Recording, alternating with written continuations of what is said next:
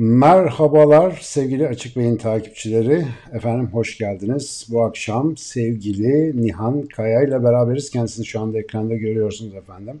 YouTube yayınlarına alışık olanlar onu e, YouTube stüdyosu olan aynı zamanda evdeki muhtemelen çalışma odasında aşinadırlar. Kendisini şu anda burada görüyor, görüyoruz. E, sevgili Nihan Kaya, hoş geldiniz efendim YouTube kanalımıza. Merhaba, hoş bulduk. Ee, ben öncelikle bir e, şeyi belirtmek isterim. Bizim e, izleyicilerden, takipçilerden yoğun baskı yiyorum uzunca bir süredir. Nerede Nihan Kaya, ne zaman gelecek falan diye. İşte arkadaşlar istediğiniz gibi oldu. En sonunda Nihan Kaya ile bir araya geldik ama sadece siz istemediniz. Ee, ben bu pandemi dönemi öncesinde sevgili e, bizim bar psikologumuz Ferhat Aydın bir gün bana geldi dedi ki hocam bir kadın var okumanız lazım falan diye konuya bir girdi. Dedim ne oluyor nedir? İyi aile yoktur falan filan diye böyle bir konular konuştuk. Ben de bir hışım kitapları sipariş ettim ama ilk başta okuyamamıştım. Ondan sonra iyi aile yoktur'u bir okudum. Ee, dedim ki kimdir bu? Girdim bir internete. Biraz da tabii benim meşguliyet ve meşguliyetin getirdiği cehaletle geç tanımaya üzüldüğüm bir tanışıklık yaşadım. YouTube kanalından birkaç videoyu hızla izlemeye başlayınca 5. videoda dedim ki ben bir durayım. Çünkü bunları bir sindirmem lazım. Çünkü Nihan Kaya çok enteresan YouTube videoları var. Takip edenler bilirler. Onları falan izlerken en sonunda dedim ki benim bir tanışmam lazım. Çünkü burada bir şeyler oluyor. Ben nörobilim falan filan çerçevesinde anlatmaya çalıştığım şeylerin özellikle edebiyat ve toplum psikolojisi kısmında çok güzel anlatıldığı bazı anekdotlara rastladım. Hem kitabında hem e, YouTube kanalında. Dolayısıyla bugün de davet ettik. Sağ olsun davetimizi kırmadı geldi. Huzurlarınızda efendim ben de kendisiyle tanışacağım. E, kabaca 5 tane sorum var. Biliyorsunuz hiç 5'e tamamlayamıyorum ama olsun formatına da 5 soru öyle yapalım. e, ve kendisiyle bugün e, kendisini daha yakından tanımak üzere bir muhabbet edeceğiz. Öncelikle tekrar teşekkür ediyorum. İnşallah her şey yolundadır, sağlık saat yerindedir diyerek başlayalım. Öyle çok teşekkür ederim. Gayet iyiyim. Harika ne güzel. Hepiniz herkese bu arada sağlıklı güzel günler diliyoruz. Arkadaşlar şu önlemleri de gözünüzü seveyim. Bak ne olur 1500 lira vakalara vardık. Yani Acık sakin, dışarılarda çok coşmayın. Ondan sonra Eylül'de tekrar evde oturduk, sıkıntıdan patladık. Sinan Hoca canlı yayın yap demeyin. Vallahi bak yapmam canlı yayın ona göre. Şu virüs işini ciddiye alalım. Şimdi efendim her zaman olduğu gibi buraya davet ettiğim konuklarıma ilk sorum şöyle oluyor. Sevgili Nihan Kaya da ilk sorumu öyle soracağım. Nihan Kaya mutlu bir insan mıdır acaba? Tekrar dünyaya gelse yine Nihan Kaya'nın yaşadığı hayatı yaşar mıydı yoksa bir B şıkkı arar mıydı? Neden diyerek topu kendisine bir atayım efendim. Çok mutsuz bir insanım e, aslında ki Yazma Cesareti kitabımın da alt başlığı acının yaratıcılığa dönüşümü. Proust'un bir sözü vardır şey der mutsuzluk kederlere yani keder fikirlere dönüşür ve fikirlere dönüştükten sonra yazıldıktan sonra bir sanat eseri haline geldikten sonra artık mutluluk olur der. Ee, işte yani önemli olan başımıza ne geldiği değil de başımıza gelenle ne yaptığımız derim her zaman. O yüzden mutsuz bir insan olduğum için yazıyorum zaten. Ee, işte e, burada mesela Nietzsche'nin sözünü bilirsiniz der ki mut, mutlulukta şey vardır. Bunu aslında Proust da söylüyor. Proust da diyor ki mutlu yıllar kayıp yıllardır. Çünkü mutlu yıllarda bir şey yapmazsınız. Ama mutsuzluk e, mutsuzluğun çocukları vardır diyen de Nietzsche. Çünkü diyor mutluluk kendisini ister. O yüzden hep aynı şeyin devamı vardır. Mutsuzlukta ise bir arayış olduğu için farklılık vardır. E, ve o yüzden bir şey yaratmanın altında da bir şeylerden tatmin olmama gibi bir şey var. Çünkü siz eğer bir şeylere arzu ettiğinizi söylüyorsanız bu bir şeylerden memnun olmadığınız anlamına geliyor. Eğer ben şu anda dünyayı olduğu gibi kabul etsem bu haliyle yani hiçbir sıkıntım olmasa dünyayla, toplumla, birçok şeyle neden yazayım ki? Neden okuyayım? Neden bir şey yapmaya ihtiyaç duyayım? O zaman hiçbir şey yapmam. Yaşayıp giderim. Ama bir şeylerle sıkıntım var, bir şeylerle derdim var ki o yüzden okuma ve yazma ihtiyacı duyuyorum. Yani derin bir mutsuzluğum var ama şu da var ki en büyük mutluluğun yaratıcılıkla beraber geldiğini düşünüyorum. Yani kendimizi gerçekleştirdiğimizde geldiğini düşünüyorum. Ve burada Proust'un söylediği gibi bir şey oluyor. Yani bir fikir yarattığınızda, bir şeyler ortaya koyduğunuzda bu roman olsun yahut teorik bir şey olsun hiç fark etmez. Bu en büyük mutluluğunuz oluyor. Yani o artık Samuel Beckett'ın bir sözü var. İşte dünyadayız ve bunun bir çaresi yok. Sizin ortaya koyduğunuz şey bu dünyadan çıkma yolunun kendisi oluyor. Yani o gerçeklikten bir anlamda çıkmış oluyorsunuz. Artık o gerçekliğin edilgen nesnesi değil de onun hakim, üretken aktörü olmuş oluyorsunuz ve o yüzden hayatınızın kontrolünü daha çok elinizde hissediyorsunuz. Biliyorsunuz depresyonda en genel nedeni hayatın kontrolünü kendi elimizde hissetmememiz ve sanat yahut genel olarak yaratıcılık bu işe yarıyor. Zaten en sağlıklı içgüdümüz yaratıcı içgüdümüz ve benim de anlattıklarımda hep o var. Yani e, hepimiz yaratıcı içgüdüyle doğuyoruz ve yaratıcı içgüdü bir nevi kendi kendimizi gerçekleştirmemiz. Sartre'ın dediği gibi Sartre diyor ki insan olma arzusudur. Her birimiz olma arzusu olarak sayısız potansiyellerle beraber doğuyoruz ve biz o potansiyelleri gerçekleştirdiğimiz ölçüde mutlu oluyoruz. Fakat dünya dört bir yandan yaratıcılık içgüdüsünü bastırıyor ve o potansiyelleri de bastırıyor. Ve biz hep söylediğim bir şey var. Sadece şu anda olduğumuz insan değiliz. Her zaman olma ihtimalimiz olan insanları da içimizde barındırıyoruz. İşte o benleri gerçekleştirdiğimiz ölçüde e, mutlu oluyoruz. İşte şey var aslında mutluluk ve mutsuzlukla ilgili şunu da söylemek e, isterim. Bence en mutlu insanlar zaten mutsuzluklarının farkında olan insanlar. Evet mutsuz bir insanım belki genel olarak ama bu açıdan da daha şanslıyım ve genelden daha mutlu bir insan olduğumu da söyleyebilirim. Ben en büyük sorunun hiçbir sorunu olmadığını düşünmek olduğunu düşünüyorum. Yani derler ki yo dünya güzel biz mutluyuz mutlu bir hayatımız var yaşayıp gidiyoruz. Orada değiştirecek hiçbir şey yok. Ama insanlar ne kadar mutsuzluklarının farkındalarsa o kadar mutlu olurlar. Böyle bir şey var. Mesela doğru değil muhtemelen Kuzey Avrupa'da daha çok şey oldu. intihar oranının daha yüksek oldu. Ama Kuzey Avrupa'da böyle bir şey varsa bile şunu söyleyebiliriz. E, çünkü mutsuzluklarının yani hayatlarının daha çok farkındalar. Yani farkındalık tabii ki e, bir anlamda bir mutsuzluğu da beraberinde getiriyor ama o mutsuzluk sağlıklı bir mutsuzluk. Çünkü farkında olmak. Her zaman söylediğim bir şeyi e, söyleyeyim. Atilla İlhan'ın Zenciler Birbirine Benzemez romanında şöyle der Atilla İlhan. Öyle hiç kimse durduk yere mutlu falan olmaz. Birileri çıkar siz mutlusunuz der onlar da inanırlar. Bizde de şöyle bir şey var. Bize diyorlar ki şunları şunları yaparsan mutlu olursun. Ve genel olarak insanlar onları yapıyorlar ve sonra mutlu olmayı bekliyorlar. Ve neden mutlu olduklarını bilmiyorlar. Bunun üzerine de düşünmüyorlar. Çünkü toplumun onlara yerleştirdiği bir şey var toplumun istediği gibi düşünüyorlar, düşündüklerini zannediyorlar. Aslında toplumun düşüncelerini düşünüyorlar. Aslında kendilerine ait hisleri değil, gerçek hisleri çocuklukta bastırılmış. Toplumun hislerini hissediyorlar, kendilerinin hissettiklerini zannediyorlar. Kendilerinin özgür iradeleriyle hareket ettiklerini zannediyorlar. Ama aslında toplumun hareketlerine hareket ediyorlar. Yani bunun farkında değiller. Bunun farkında olmak nasıl olur? Kendi gerçek hislerimizi toplumunkinden, aileninkinden, dünyanınkinden ayrıştırabilmekle ve sorgulayabilmekle olur ve bu da mutsuzluğumuzu fark edebilmekle olur. Yani o yüzden mutluluk ancak mutsuzlukla beraber olabilen bir şey zaten. Yani ve o zaman mutluluk... Nihan Kaya mutlu çıktı şimdi. İşte burası son derece karışık bir şey. Paradoks bir de şöyle bir şey var. Şimdi e, siz tabii işin biyoloji kısmını daha iyi biliyorsunuz ama evet, yok psikolojisinde her zaman tekrar eden ve benim de hep söylediğim bir şey vardır. Şimdi her şey zıttıyla beraber var evrende. Yani biz saf olarak sıcak ya da soğuktan bahsedemiyoruz. Sıcak dediğimizde bu şey demek saf ve mutfak anlamda sıcak demek değil. Soğuğu içinde barındırıyor demek. Yani kelimeler de böyle. Kelimeleri sadece yaklaşık olarak kullanabiliyoruz. Ve biraz psikolojiden anlamak da aslında e, bu demek. Mutluluk ve mutsuzluğa gelirsek mutlu olmak yani mutsuzluğu kabul edebilmek e, ve mutsuzluğu göze olabilmek demek belki e, mutluluk. Yani saf halde bir mutluluk ya da saf halde bir mutsuzluk zaten yok e, ve bir şeyi onun zıttı var, e, var ettiğine göre gerçek anlamda mutluluk da ancak mutsuzlukla beraber anlamlı hale gelebilir. Ben belki şey. de soruyu sorarken sanıyorum belki de mutluluğu bir tarif ederek üzerine konuşmak lazım. Çünkü mesela yani söylediğiniz çok doğru. Ee, ben mesela lay lay lom yaşayan hiçbir insanın ne bir şeyin farkında olduğunu ne de e, işte bir şey ürettiğini gördüm.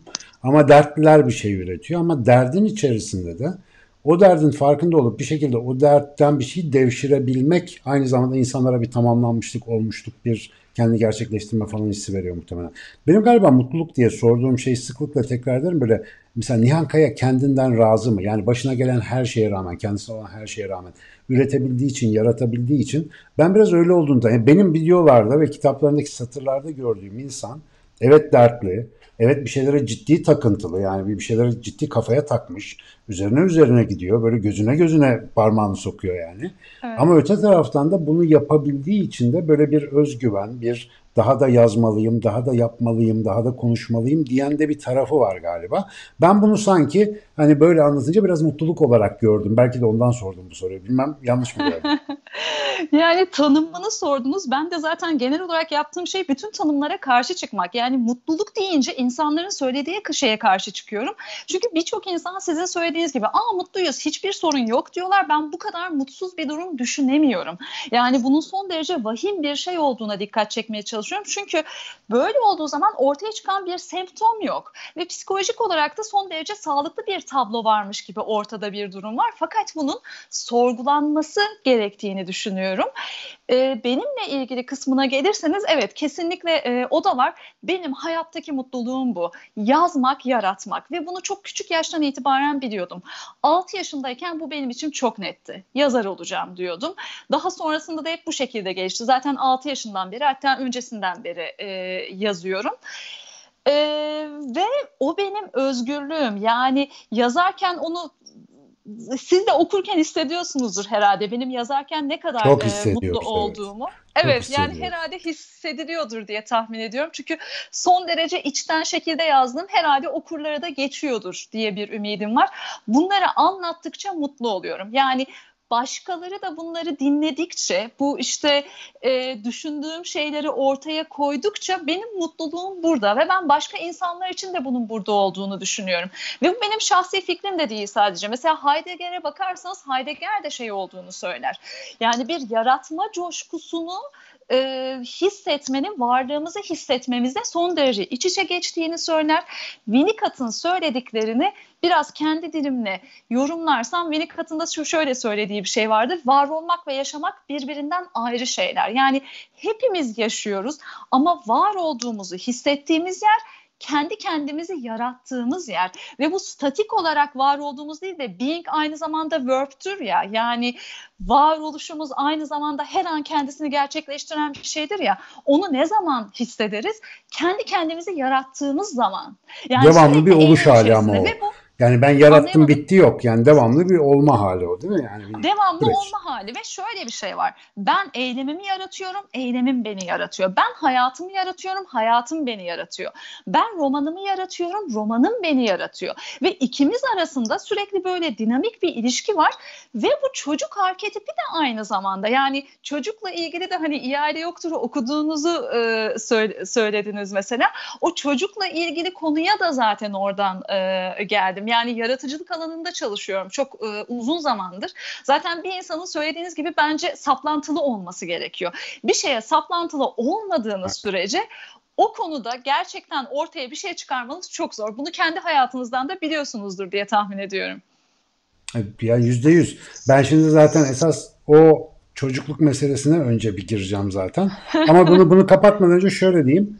Galiba benim anladığım Nihan Kaya kendisini mutsuz etmeye çalışan bütün faktörlerin farkındalığı nedeniyle mutlu bir insan olarak üretmeye devam ediyor desek böyle karışık bir cümle kursak uyar mı? Evet yani yazdıkça çok mutluyum ee, ve evet yani bunları yaptıkça çok mutluyum. O yüzden şey hani diyorum ya acının yaratıcılığa dönüşümü evet onun temelinde acı var. Yazdığım her cümlenin temelinde acı var ama e, onu başka bir şeye dönüştürebiliyorum yazarak zaten. İster roman olsun ister teorik bir e, metin olsun. Yani orada kişisel acınız sadece kişisel olmuyor. Evet temelinde belki kişisel acılarımın farkında olmak var ama yazarken yani düşünürken bir fikir olarak e, bunu ortaya koyabileceğiniz kadar derin şekilde uzaktan objektif bakabildiğinizde onu kişisel bir şey olmaktan da çıkartıyorsunuz. Yani aynı anda hem kişisel hem de kişisel olmayan bir şey e, haline geliyor. Ya şöyle söyleyeyim bir insan kendi çocukluğuna dair acıları anlayamazsa çocukların acısını da anlayamaz. O yüzden çocukların acısını anlayabilmek için kendi çocukluğunuzda ne kadar acı çektiğinizi anlamak gerekir. Bu yüzden mutlu çocukluk diye bir şey yoktur. Çocukluğunu mutlu zanneden bazı insanlar vardır ama mutlu çocukluk diye bir şey mümkün değil. Ama çok şükür ki e, onun farkında olanlar var. Yani çocukluğu mutsuz geçti diyen insanların aslında daha mutlu olduğunu düşünüyorum. Bilmem anlatabiliyor muyum? Yani siz kitabı okuduğunuza göre anlıyorsunuz. Evet gayet iyi anladım. Şimdi e, bu arada kedim de geldi. Yavrucuğum in canlı yayın yapıyoruz. Bu arada bir konuk geliyor böyle. Şimdi e, ben bu iyi aile yoktur'u işte dediğim gibi ismi provokatif diye öbürlerinin arasından seçtim. Şimdi bütün kitaplar duruyor yazma cesareti, toplum yoktur falan hepsi orada. Fakat kitabı okumaya başlayınca bir kere e, itiraz edebileceğim bir şey yok pek içinde. Yani gayet ha, bodoslama kitabın ortasından bir sürü mevzu var ama benim çocuklar da büyüdü şimdi 20, 16 ve 14 yaşındalar. Ya dedim hı hı. biraz erken çünkü ben kendim mesela gayet liberal falan böyle ne, ne bileyim hani çok böyle yüklenmeyen bir şey beklemeyen bir baba olarak falan görünce kendimi çok fazla suçüstü yapmak zorunda kaldım kitapta ama kitaptaki overall bütün şeye baktığımda gerçekten iyi aile olmak mümkün değil. Böyle bir şey yok ve oradaki paradoks da doğru. İyi aile olmadığını bilen aileler iyi aile oluyorlar genellikle. Yani orada da bir ikilem var.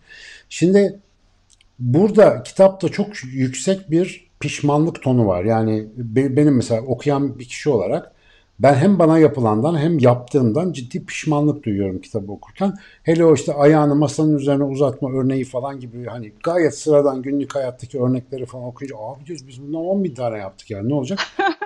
Ama öbür Ve aramızda tarafı, yapmayan yok. Ha yapmayan yok. İşte onu diyeceğim. Acaba mesela Nihan Kaya gibi ya da mesela bir tarafta Sinan Canan gibi işte böyle tuhaf tuhaf işler yapan insanları üreten vasat bu ailelerin mükemmellikten uzak bu davranışları mı? Yani biz, bizim ayarımızı bozuyor. Çocukken bir kendimize güvenimizi yerle bir ediyor. İşte acıyla tanışıyoruz. Güvendiğimiz dağlar analara babalara karlar yağıyor. Yani böyle garip bir şey oluyor. Hiçliğimizi öğreniyoruz. Yani hiçbir şeyin önemi yok. Biz hiç önemli değiliz. Bizim dışımızda her şey önemli falan. Acaba bunlar mı hani o acılarda sürüne sürüne insanları olgunlaştıran bir şey diye de aklıma gelmedi değil. Burayı biraz konuşmak isterim. Hani Aha. sizin kitapta kötü duruyor. Ama acaba şey gibi hani gelişimin mecburiyeti mi bu? Yani bu bu yüzden mi biz böyle oluyoruz acaba? Ee, burada az önce söylediğim şeyi tekrar söyleyip onun üzerinden gitmek istiyorum. Demiştim ki önemli olan başımıza ne geldiği değil, başımıza gelenle ne yaptığımız. Yani ben de tırnak içinde normal, tırnak içinde düzgün bir ailede büyüdüm ve o yüzden e, çocuklar konusunda ve çocukluk üzerinde çok düşünmekle beraber hep benim çocukluğum iyi geçti derdim. Ve burada anlattığım örneklerde işte hepimizin istismar olduğunu bildiğimiz şeyler işte cinsel taciz falan filan değil de günlük şeyler, normal şeyler ve normalin şiddetini anlatmak istedim. Çünkü en şiddetli şeyin normal olduğunu düşünüyorum. Çünkü normallik kisvesi altında bunlar hani çok normalleştirildiği için hiçbirimiz farkında değiliz ve çocuğa da zarar veren o. Çünkü kitap içerisinde sıklıkla söylediğim gibi bize acı veren şey şu, bize yapılan yanlışın yanlış olduğunu bilmiyoruz. Bize yapılan yanlışın yanlış olduğunu fark ettiğimizde o yanlış artık bize o kadar e, zarar vermemeye başlıyor. Kendimizi koruyabilmeye başlıyoruz. Fakat çocukluktaki temel mesele bize yapılan yanlışın yanlış olduğunu bilmememiz. Şimdi, yani onlar e, ne yaparsa doğrudurdan şeyler... hareket ediyoruz. Buyurun. Onlar ne yaparsa doğrudur. Bana bunu yaptıklarına göre de ben iğrenç bir insanım falan gibi bir iz bırakıyor yani değil mi bunlar daha küçük yaşta? Evet yani şöyle e, düşünüyoruz. Mesela an, aslında istismar her zaman evde başlıyor. Biz hep dışarıdaki istismarcıyı suçluyoruz. Yani ben dışarıdaki istismarcı masum demiyorum ama bunda kendi rolümüzü anlamamız gerek. Yani şey yapmak çok kolay. Aa istismara dur de, çocuk bedenine dur de. Bunu herkes söyler. Ama bunu her gün hepimiz paylaşsak hiçbir şey değişmeyecek. Çünkü orada istismar edenin kendisi de biliyor zaten işte istismarın yanlış bir şey olduğunu. Bizim şunu anlamamız lazım. Biz çocuğun tırnaklarını evde kökünden söküyoruz. Bize karşı tabi olmasını istiyoruz. Bizim ona nasıl davranıyorsak bunu sorgulamamasını istiyoruz ve bu çocuk eğer bizim ona davranışımızı sorgulamazsa o zaman dışarıda kendisini nasıl savunabilir ki? Ve zaten çocuğun acı çekmesinin nedeni de o.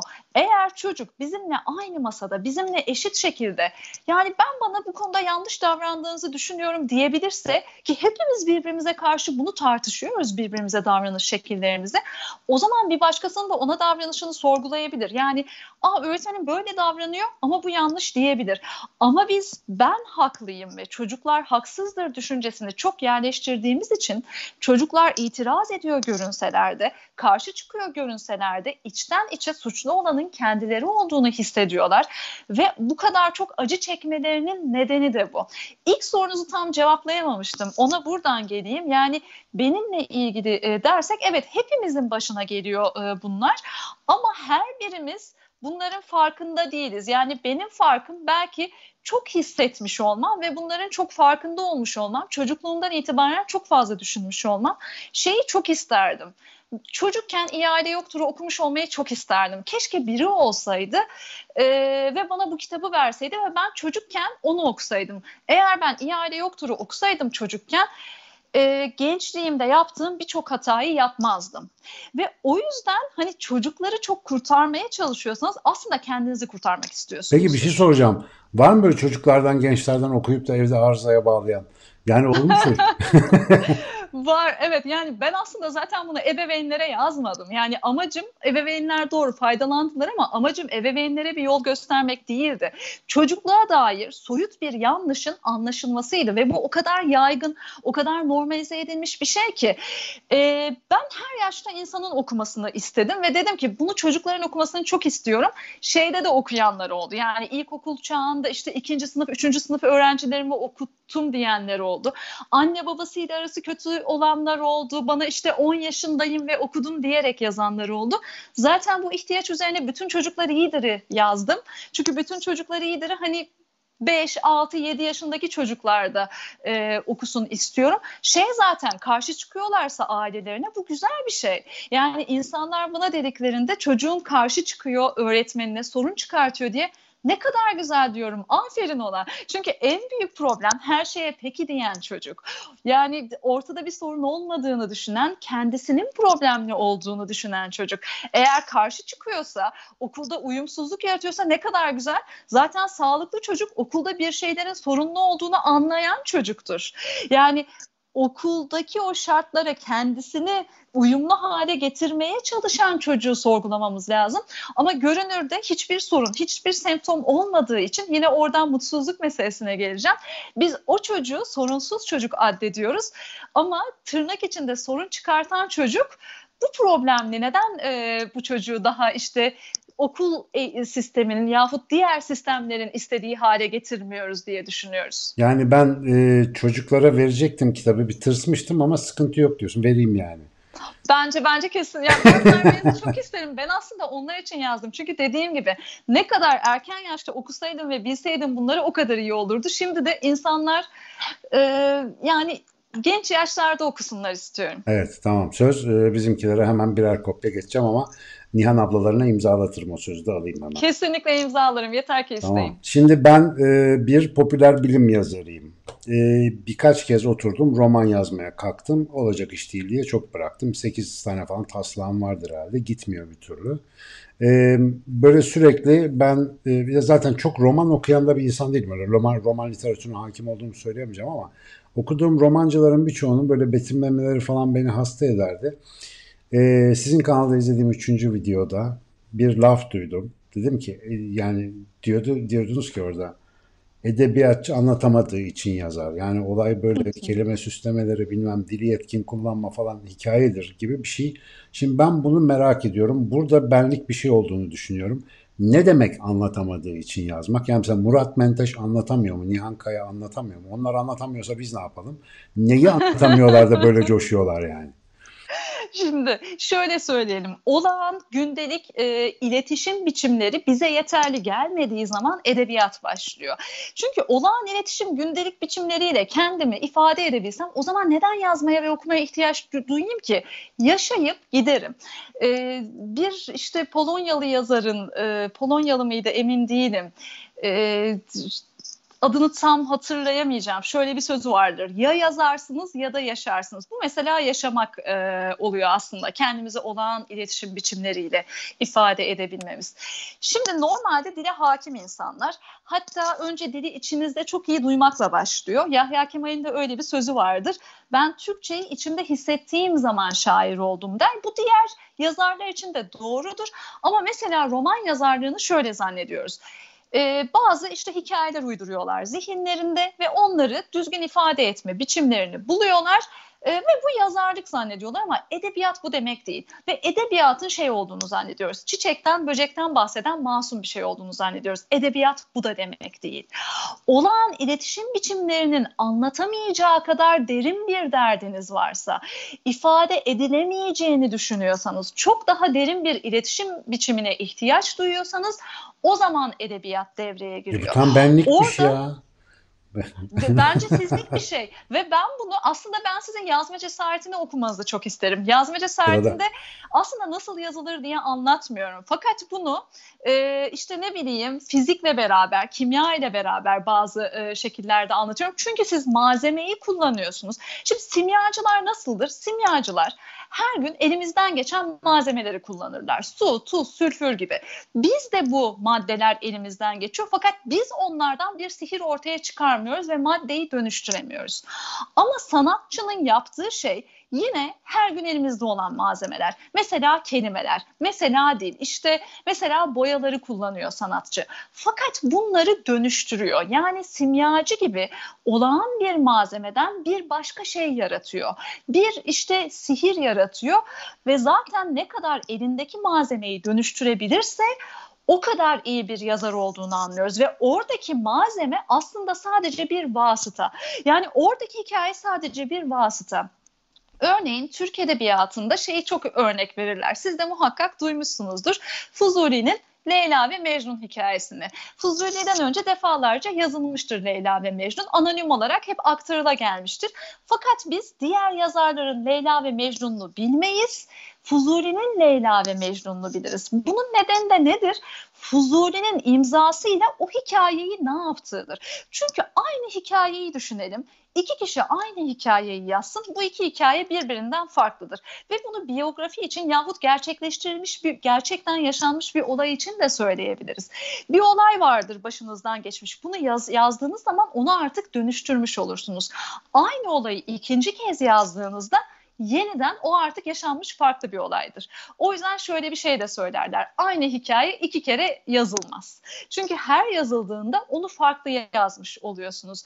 Edebiyatta da şöyle bir şey var. Dil orada bir araç fakat o dil üzerinden büyük D ile başka bir dil yaratıyorsunuz. Yani dil network'ünden ayrı bir dil yaratıyorsunuz. O yüzden Turgut Uyar'ın şiirini okuduğunuz zaman anlarsınız. Dil olarak e, işte sizin bildiğiniz dille benzerlikler gösterir. Fakat o ayrı bir dildir. Turgut Uyar'ın dünyasına ait bir dildir. Ve siz ayrı bir dünyanın içindeki bir dilin e, dünyasında olduğunu anlarsınız. Orada dil sadece bir araçtır. O malzemeden bir başka şeye dönüşmüştür. Ve bu hakikaten de simyaya çok benziyor bu açıdan e, düşünürsek. O yüzden sanat kendi maddesine karşı aslında bir meydan okumadır, bir karşı koymadır.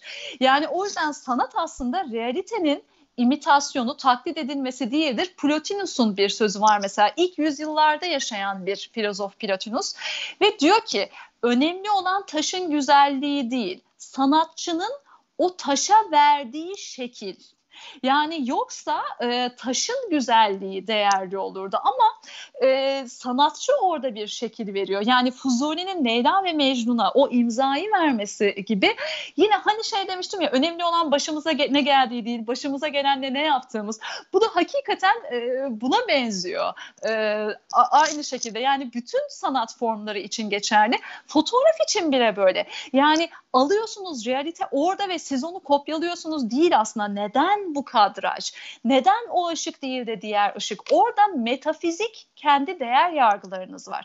Ve kendi metafizik değer yargılarınızca realiteyi yeniden yaratıyorsunuz. Realiteyi kopyalamıyorsunuz. Fakat şu ilginç bir şey. Bir nesnenin yani doğada bir nesne var diyelim ki yahut herhangi bir şey var. Onun fotoğrafını çektiniz yahut resmini yaptınız.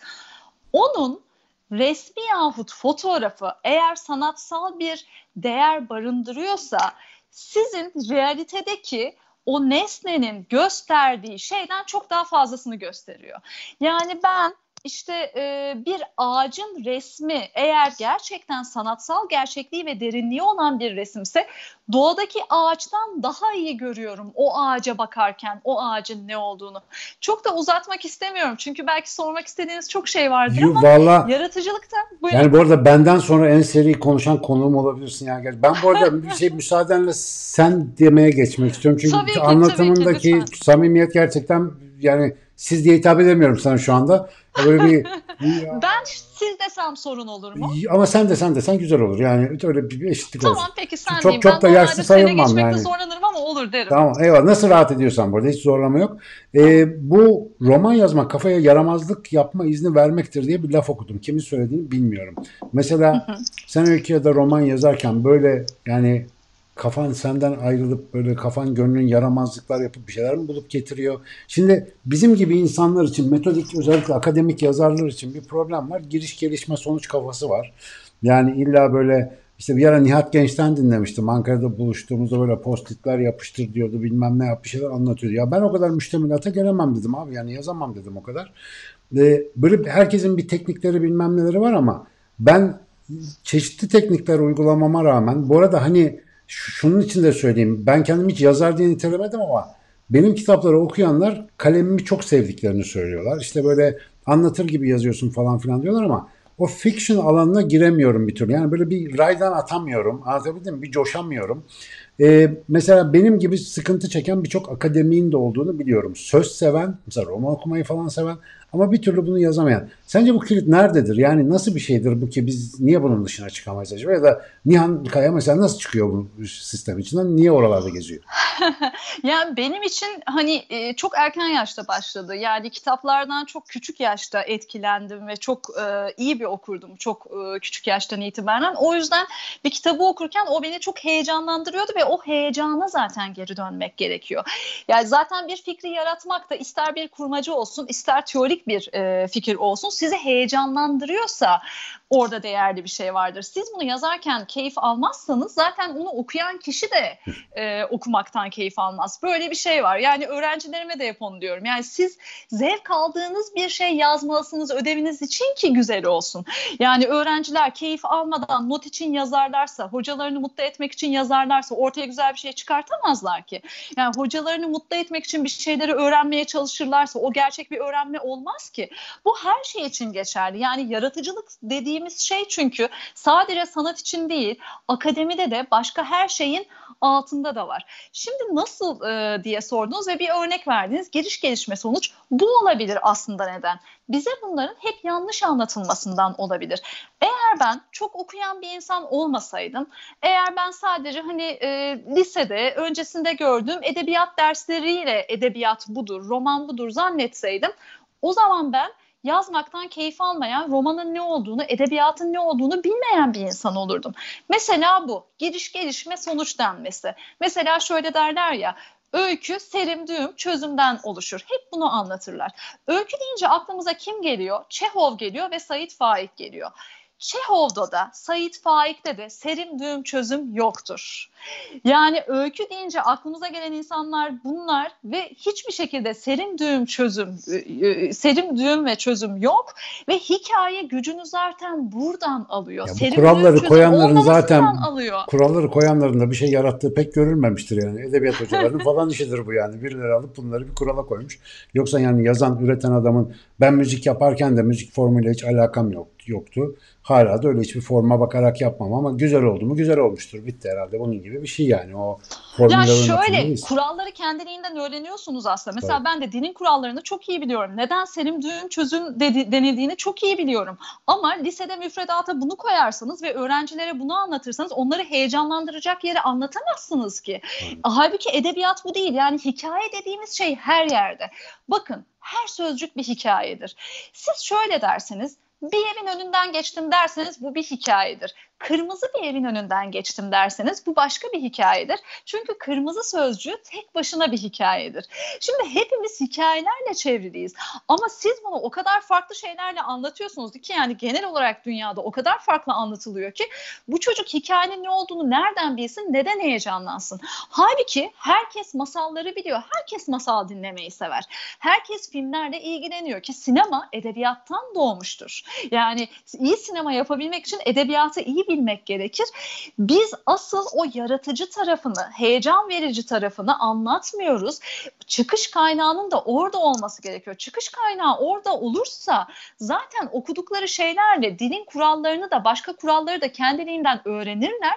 Fakat şöyle olur. Şöyle bir örnek vereyim. Bir araştırma yapılıyor yaratıcılıkla ilgili. Benim alanım yaratıcılık olduğu için bu arada yaratıcılıktır eşittir çocuk arketipi.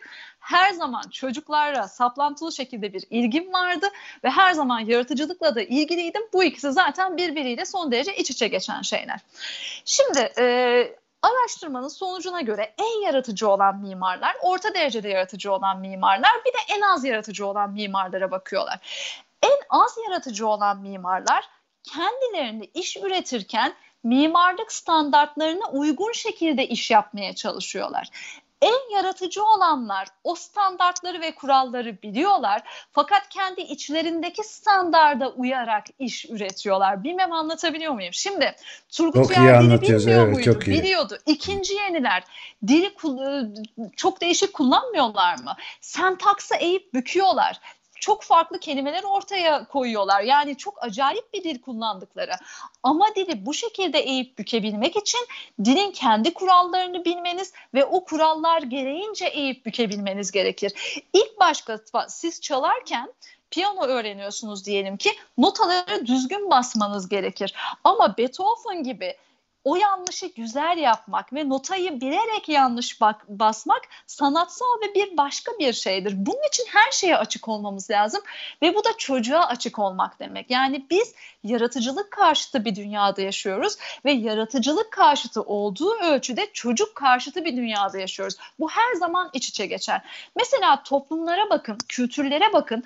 Ne kadar çocuk bize uysun derlerse, ne kadar çocuğun gerçek anlamda yaşamasını istemezlerse o kadar çok mesela e, devlet vatandaşın kendisine tabi olmasını ister. Farklı düşüncelere tahammül edemez.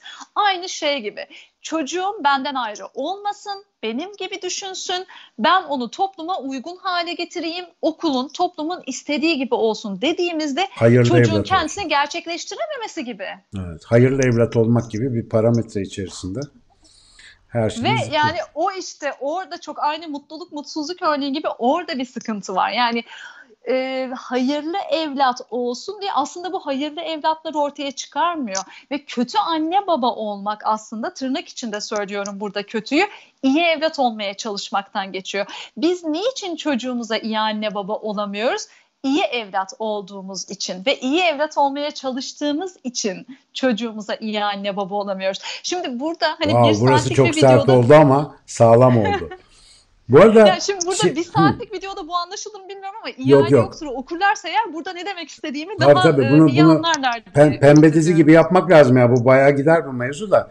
Ee, ben bir, isterim çok anlattıkça mutlu oluyorum. Onu da anlamışsınızdır zaten. Valla çok anladım. Yani dediğim gibi bunu böyle bir seri yapasım var. E, Valla eğer yani ben bu konuları hakikaten konuşmak ben gelirim, isterim. Ben gelirim. Be, Yapalım biliyorum seri. biliyorum. Valla harika olur. Olurum. Hem de mesela yaratıcılık falan şimdi bana öyle doneler atıyorsun ki ben hemen atlayasım geliyor. Mesela ya şimdi kaçak soru girecek araya. O da şu ki biz mesela yaratıcılığın beyindeki mekanizmasını anlatmaya çalışırken işte bu ödül sisteminden bahsediyoruz. Bu işte şeyin falan Eagleman'ın falan yaptığı çalışmalarda şey görüyoruz. Bu e, normalde işte bizim dopamin ödül kimyasalıdır beyinde malum.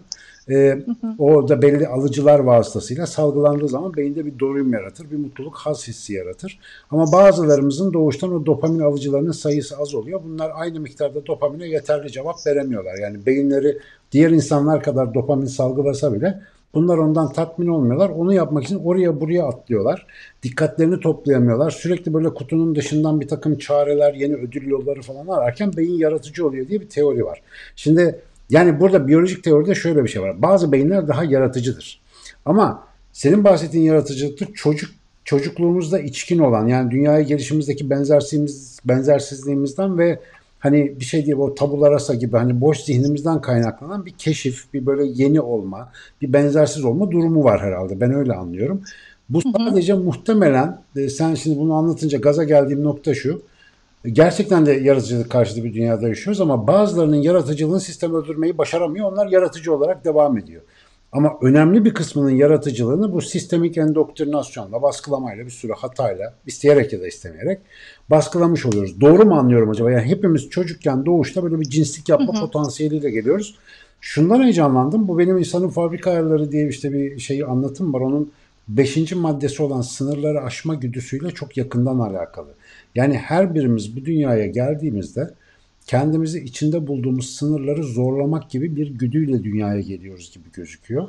Bunu ben bir sürü psikoloji teorisinden falan alıp nörobilimsel bazı şeylerle birleştirerek biraz uydurdum. Sonra zaman içerisinde baktım gerçekten öyle gibiyiz. Anlattığım herkese de tınlıyor.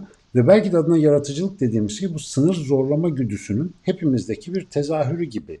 Ne dersin bilmiyorum. Bu kadar kısa ifade edince anlamlı oldu mu? Ee, ben e, son zamanlarda herkese okutmak okutmaya çalıştığım, böyle hararetle anlattığım bir kitap var. Siz okudunuz mu bilmiyorum. Sihirli Çocuk kitabını okudunuz mu? Joseph Yok. Chilton Pearson. Yok. Çok güzel bir kitap ve o aslında sizin e, bu söylediğinizi çok güzel anlatıyor ki gelişim psikolojisindeki birçok teoriyle de e, destekliyor bunu ve başka birçok kitap da örnek verilebilir ama Sihirli Çocuğun çok güzel bir örnek olduğunu. Sihirli Çocuk Joseph Chilton Pearce Görünmez Adam yayıncılık. Ben okumanızı ve herkesin okumasını çok isterim. Yani böyle hararetle herkese anlatıyorum Joseph Chilton Pearce'ı. Şimdi çocuk mükemmel olarak dünyaya geliyor aslında ve Joseph Chilton Pierce şöyle anlatıyor. Anne karnında bile çocuğun hiçbir hareketi rastlantısal değil. Mesela H sesini duyduğunda sağ dirseğini oynatıyor. A sesini duyduğunda sol baş parmağını oynatıyor.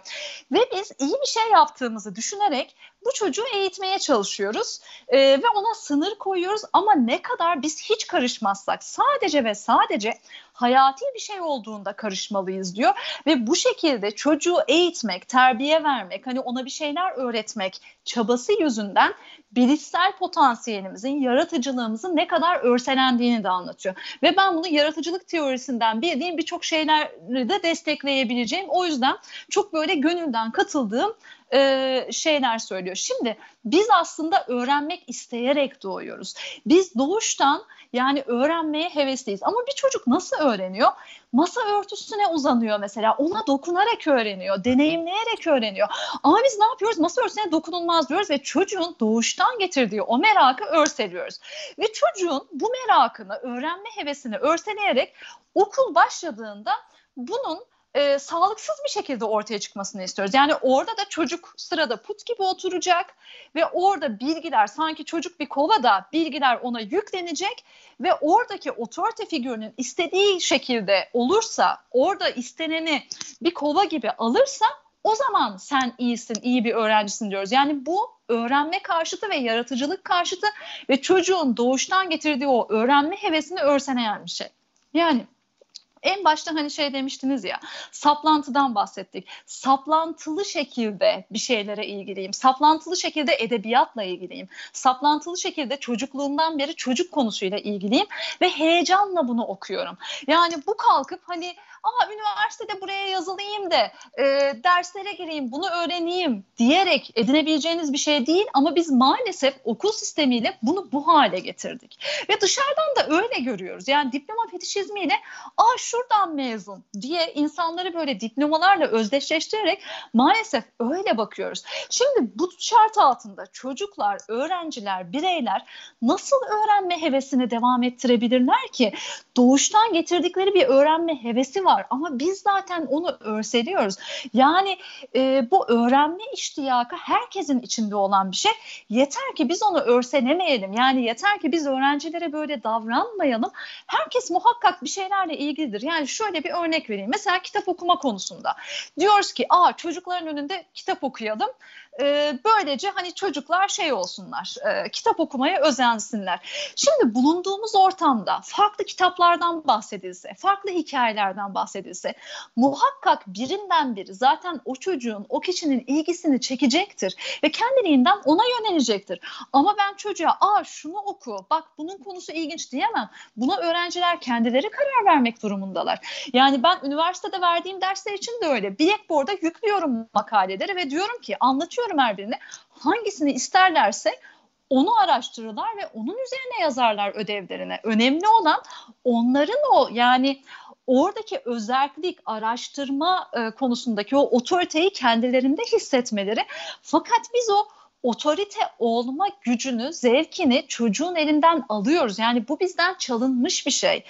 Ee, o yüzden o saplantılı olma hali de geçiyor. Bakın çocuklar mesela saplantılıdır. Her zaman tekrar ederler. Bizi ne kadar bunaltırlar değil mi? Mesela bir şey hoşlarına gider. Neden, neden? Hep onu söylerler. tekrar tekrar bunu tekrar yapalım derler. Mesela çok saçma bir küçük hikaye arttırırlar. Bir işte oyun hoşlarına gider tekrar tekrar onu e, oynarlar. Ama böyle öğrenilir. Dil de böyle öğreniliyor. Biz o hevesimizi kaybediyoruz.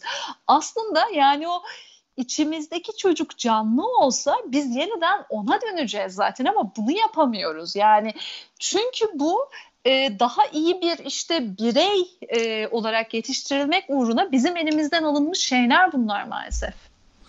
Valla iyi eğitim yoktur diyecektim. Benden önce dedin. Yani gerçekten ailenin devamını eğitim sağlıyor gibi. Şimdi aslında son ve önemli soruya geleceğim. Bu soru yoktu fakat bir iki yorum gelince hani ben de buna daha geniş belki daha sonraki bir muhabbet ayırırız diyordum ama bence önemli şimdi konuşmak. Ben de eğitimle ilgili ileri geri çok konuşan bir adamım. Yani hep diyorum ki işte e, böyle olmaz kardeşim bu eğitim insan için değil falan filan. Şimdi şeyde de çok benzer bir ton gördüm e, ihale yoktur da. Yani böyle olmaz gibi. Fakat insanlar doğal olarak burada birkaç tane ben bu arada bir gözle yorumlara da bakıyorum. O yüzden böyle gözüm şaşırıyor arada bir. E, birkaç arkadaş demiş ki bunun uygulanabilirliği var mı? Mesela iyi aile e, olmanın şartı iyi aile olmadığını bilmek ama biraz da iyi aile olabilme yolunda bir uygulamalar lazım. Mesela çocuk ne yaparsa yapsın sal gitsin gibi bir kafa mı çıkacak buradan ne çıkacak? Yani normal insana bir uygulama kılavuzu verilse mesela aile olma konusunda, Aha. anne baba olma konusunda Nihan Kaya ne derdi? Nihan Kaya kendi ne yapıyor bir kere? Onları bir öğrenmemiz lazım. tamam yani bunu genel olarak şöyle anlatmaya çalışayım. Bu aslında e, bizi bu şekilde kontrol altında tutuyorlar. Çünkü diyorlar ki başka türlüsü mümkün değil. Şimdi başka türlüsü mümkün değil dediğimizde aynı şeyi yapacağız. Bu bence en büyük şiddet. Yani orada işte bir cinsel tacizin şiddet olduğunu biliyoruz ama bunun başka yolu yok. O yüzden böyle yapmak zorundayız dediğimizde bize diyorlar ki siz özgür değilsiniz ve biz de özgür olmadığımıza inandığımız için bunu yapıyoruz. Şimdi benim çocuğuma nasıl davranacağımı kim belirleyebilir? Ben nasıl istersem böyle davranırım. Benim öğrencime nasıl davranacağımı olacağını kim belirleyebilir? Diyorlar ki mecbursunuz. Şimdi doğru hepimiz bir e, sistem içerisindeyiz ve ben de bir işte e, daha özgür bir öğretim e, kurumunda MEF Üniversitesi'nde ders e, vermekle beraber hani bir notlandırmak zorundayım e, mesela. Ama orada öğrencilerle kurduğum ilişki benim ve öğrencilerin arasında olan bir şey ve o yüzden de bundan bahsetmek istiyorum. Çünkü ben eğitimle bir yorum ilgili bir yorum yaptığımda altına şöyle yazılıyor. Sanki siz bir öğretim kurumunda ders vermiyorsunuz da o yüzden eleştiriyorsunuz e, gibi. Halbuki şöyle yani notlandırma bir de şu şekilde olabilir. Şöyle düşünün e, bir edit, editöre siz yazdığınız romanı gönderseniz ve o dese ki ya şurası şöyle olmuş şunu şöyle yapsanız falan gibi konuşsa sizinle arada bir otorite yoktur korkmazsınız ve kendinizin en iyisini yapmaya çalışırsınız böyle bir durumda. E, ama yani e, o zaman oradaki notu da yani işte böyle yaparsan daha yüksek not veririm diyorum ve bir hiyerarşi olmadan çünkü ben hiçbir ilişkide hiyerarşi olmaması gerektiğini savunuyorum. Yani bir çocuk ve yetişkin arasındaki ilişkide, öğretmen ve öğrenci arasındaki ilişkide, doktor hasta ilişkisinde, psikoterapist danışan arasındaki ilişkide bunları çok arttırabiliriz. E, ve orada söylenen hemen tekrar şu devreye giriyor ama teori ve pratik deniyor. Kurt Nevin'in çok sevdiğim bir sözü vardır. Der ki There is nothing as practical as a good theory. Hiçbir şey iyi bir teori kadar pratik değildir der. Biz neden pratikte çuvallıyoruz? Biz neden pratikte ne yapacağımızı biliyor, bilemiyoruz? Çünkü teorimiz zayıf. Yani ya da emin değiliz. Soru... Teori, teoriden emin değiliz bir de. Yani neye neye ayağımız dayadığımızı çok bilmiyoruz çoğu zaman. Çünkü uygulamaya geldiğinde şüphe evet. başlıyor. Lan öyle mi yapsam böyle mi? Bu buna uymuyor, bu buna uymuyor falan. Öyle bir kafa karışıklığı oluyor. Doğru teori sağlam olsa aksiyonda sıkıntı çekmeyiz yani. Ya evet ve teori her zaman pratikten önce geliyor aslında. Sorun bizim teorilerimizin yanlış olmasında. Teorik olarak birçok şeyin bize yanlış anlatılmasında. Çocuğa dair, aileye dair, anne babaya dair çok yanlış şeyler anlatılmasında. Ve biz de ne yapıyoruz sıkıştığımız zaman? Herkesin yaptığını yapıyoruz. O sırada ne yapacağımızı bilemediğimiz için, arkadaki teori sağlam olmadığı için anne babalarımız ne yaptıysa gördüğümüz neyse öğretmenlerimizden aynısını uyguluyoruz. Ama başka bir yol daha var. Bize diyorlar ki başka bir yol daha yok. Başka türlüsü mümkün değil ve biz buna inandığımız ölçüde biz bu istismarı devam ettireceğiz. Bu bir yalan. Yani ben bunun nasıl olabilirliğini zaten videolarımda da anlatmaya çalışıyorum ki aslında bence pratiğe dair de çok şey anlatıyorum. Ama direkt olarak şöyle yapın böyle yapın demiyorum. Çünkü her zaman diyorum ki yani çocukla ilişkimizde nasıl davranmamız gerektiğini çocuk kendisi belirliyor ve ortaya çıkan şartlar da kendisi belirliyor. Yani aynı çocukla bile bu hafta bir şeydir hatta bu hafta bile demeyeyim iki saat sonra o değişir. Yani ben orada teoriyi ne kadar iyi anlarsam pra- pratikteki durumu da o kadar iyi yorumlayabilirim. Ama biz onu yorumlayamıyoruz. Ve be, eğer bizim zihnimizdeki şey pratikte ise şunu yapmalıyım, çocuğun şöyle davranmasını sağlamalıyım, şu şekilde bir uygulamalıyım diyerek orada bir nesne yok ki ben nasıl bir uygulamadan bahsedebilirim? Eğer bu şekilde çocuğu bir uygulama nesne haline getirirsem ben çocuğu anlayamam. Çocukla empati kuramam, çocuğun derdini anlayamam, durumu yorumlayamam. Pratik pratikte de çuvallarım. Yani pratikte hata yapmamızın nedeni teorilerimizin yanlış olması. Bize sürekli yalan söyleyen bir dünyada yaşıyoruz. Çok sayıda yalanla beraber büyütüldük. Ben o yalanları anlatıyorum ve e, videolara bakarlarsa eğer e, görecekler bu konuda da neden bu işte sizin bu söylediğiniz şeyin aslında bize söylenen yalanlardan müteşekkil olduğunu ve bir istismar beyin yıkama neticesinde bunu böyle zannettiğimizi e, bakarlarsa anlarlar. Bir de tabii şey sorusu çok geliyor. O zaman çocuk dünyaya nasıl uyum sağlayacak? Tam tersine çocuk evde ne kadar çok saygı görürse dışarıda kendisini o kadar korur. Kendisine yapılan yanlışın yanlış olduğunu o kadar iyi anlar. Ve kendisine yapılan yanlışın yanlış olduğunu anlarsa zaten bütün sorunların çözümü orada başlıyor. E peki Benimle şeyi nereye koyacağız? Şimdi e, şeyi nereye koyacağız? Bir, bir şey daha ekleyeyim son olarak. E, yani şimdi zihnin gelişmesi için bir sınırlama gerekiyor. Yani çocuk için de sonuçta yani şu yapılabilir, şu yapılamaz gibi sınırlandırmaları e, hani şey gibi bu yanan bir ateşe elini sokma e, tecrübeyle öğrenilmek zorunda değil. Hani bu yakar falan dememiz gerekiyor gibi şeyler var ya. Hani biraz hem koruyucu hem sınır koyucu hem o sınır içinde özgür bırakıcı da bir tarz var. O mesela o sınırların neresi olduğunu nasıl çizecek sıradan insanlar o zaman? Hani böyle bir sorunsal var gibi sanki burada.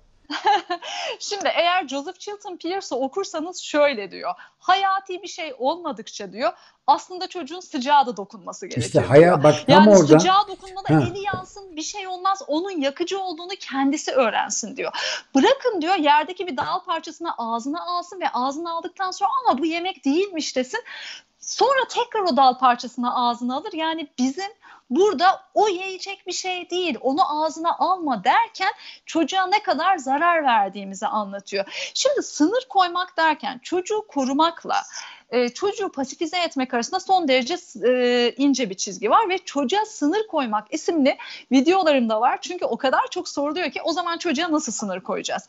Şimdi ben bunu şöyle e, düşünüyorum her birimiz kendi sınırlarımızı korumalıyız. Ve bir aile de nasıl bir ailedir? Anne, baba ve çocuk ayrı insanlar olduğu zaman ve ayrı olarak beraber yaşarlarsa çocuk dışarıda da aa insanlar ayrıdır der ve o zaman insanlarla beraber yaşayabilir. Biz kendi sınırlarımızı çocuğumuza karşı koruyamayan bir kültürümüz var ve kendi sınırlarımızı koruyamadığımız için çocuğa sınır koyuyoruz. Ben bunun çok pejoratif bir ifade olduğunu düşünüyorum. Çocuğa sınır koymak sanki çocuk bir nesneymiş gibi ya bence çok aşağılayıcı. Çocuğa sınır koymak diye bir ifade olmaması onu, gerekiyor. Onu biliyorum kitaptan evet.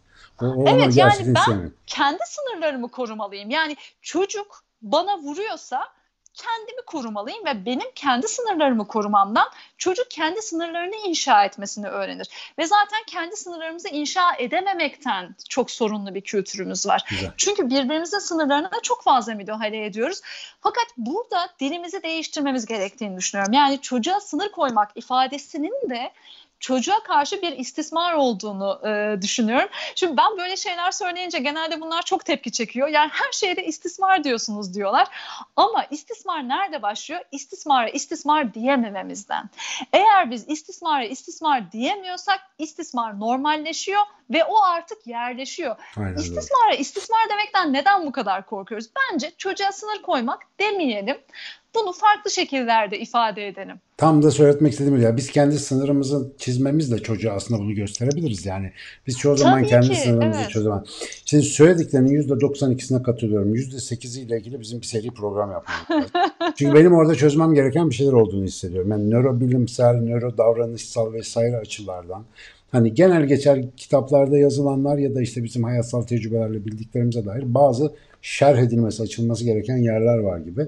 Çünkü Nihan Kaya'nın söylediklerini çok önemli buluyorum. Henüz edebi eserlerini tetkik etmedim. Eminim edebiyatçılığı zaten oraya yansımış yani. Bir ayrı bir deryadır ama. Aynı zaten ha, evet. Ayrı bir deryadır. Fakat burada söylediklerinin çok önemli olduğunu bir kere beni bilenler bilir. Ezber bozana bayılırım. Bir şeye daha bayılırım. E, burada arkadaşlar yorumlarda bizim biliyorsun YouTube yorumları goy goy peşindedir. Demişler ki Sinan Hoca'yı sustur demiş. Arkadaşlar ilk defa kalemim gibi birini buldum. Tam benim istediğim hızda konuşan biri var. Siz düşünün. Var ya tam tam Nihan benim ritimde yani mis gibi. Tıngır mıngır gider bu. E, konuşmandaki heyecan, vurgu, coşku birinci sorumun cevabını net veriyor. Sen mutlu bir insana benziyorsun. E, özellikle bunları konuşurken bunları değiştirebileceğin umudu taşıdığını görüyorum. Yani anlatabildiğine göre bir değiştirme umudu da var inşallah bu düzeni. Sonuna kadar yanındayız, arkandayız. İnşallah bu hani hepimizin şikayetçi olduğu durumlar sürekli değişir. Ama ben bu devirde e, eski Beyoğlu Belediye Başkanı Mispat Demircan'ın bana söylediği bir şeyi tekrarlayarak cesaret vermek isterim. Gerçekten içinde yaşadığımız devirde peynir gemisi lafla yürüyor. Gerçekten konuşmak çok önemli. Gerçekten anlatmak çok önemli. Hakikaten burada konuştuğumuz şeyler hiç boşa gitmiyor. Ben şu anda yaptığımız şeyi modern zamanın bir yazını, bir müktesebatı olarak görüyorum. Bunlar bir kayıtta kalıyor, bir yerlerde duruyor, arşivleniyor, anahtar kelimelerle aranıp bulunabiliyor. İnşallah faydalı olanlara gitsin. İnşallah daha tafsilatlı, daha güzel muhabbetler edelim. Ee, sevgili Nihan Kaya, ben çok teşekkür ediyorum bu akşam. Beni yalnız bırakmayıp 5 soruda konuğum olduğun için. İnşallah bundan sonra ileriki günlerde şöyle biraz daha yapılandırılmış, belki meseleleri minik minik alıp açmaya matuf bir seri video da yaparız belli mi olur? Ben çok isterim. Çok sevinirim tabii. Harika olur. Ee, bizim kafamız uydu arkadaşlar. Yakında Açık Beyin kanalında biz beraber görürsünüz. Ee, bu güzel ortamda da Nihan Hoca'yı inşallah daha sonra ayır, ayarlayacağız. Bu arada aileye de çok selamlar sevgiler. Sevgili eşinize teknik destekler için çok teşekkür ediyoruz. Arka planda çok güzel bize e, harika bir ortam hazırladı.